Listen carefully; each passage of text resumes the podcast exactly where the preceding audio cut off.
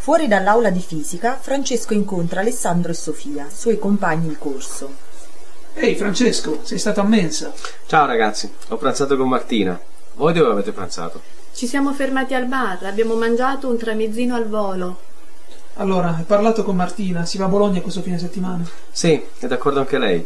Allora si parte. Andiamo in treno o in macchina? Considerando che siamo in quattro potremo andare in macchina.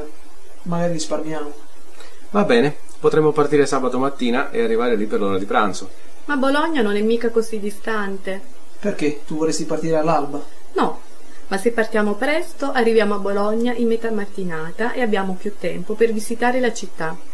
Avremo tutto il tempo che vogliamo. Possiamo prenotare là, così la sera possiamo andare in discoteca e domenica mattina possiamo visitare la città. Se fai le 5 in discoteca ti ci vuole il pomeriggio poi per svegliarti. Però Alessandro ha ragione. Non possiamo andare a Bologna solo per vedere monumenti. La città ha molto di più da offrire. Ma le discoteche sono uguali ovunque. Beh, se per questo anche i musei espongono tutti i quadri, nella maggior parte dei casi, con gli stessi autori. Andiamo adesso, i dettagli li discuteremo più tardi.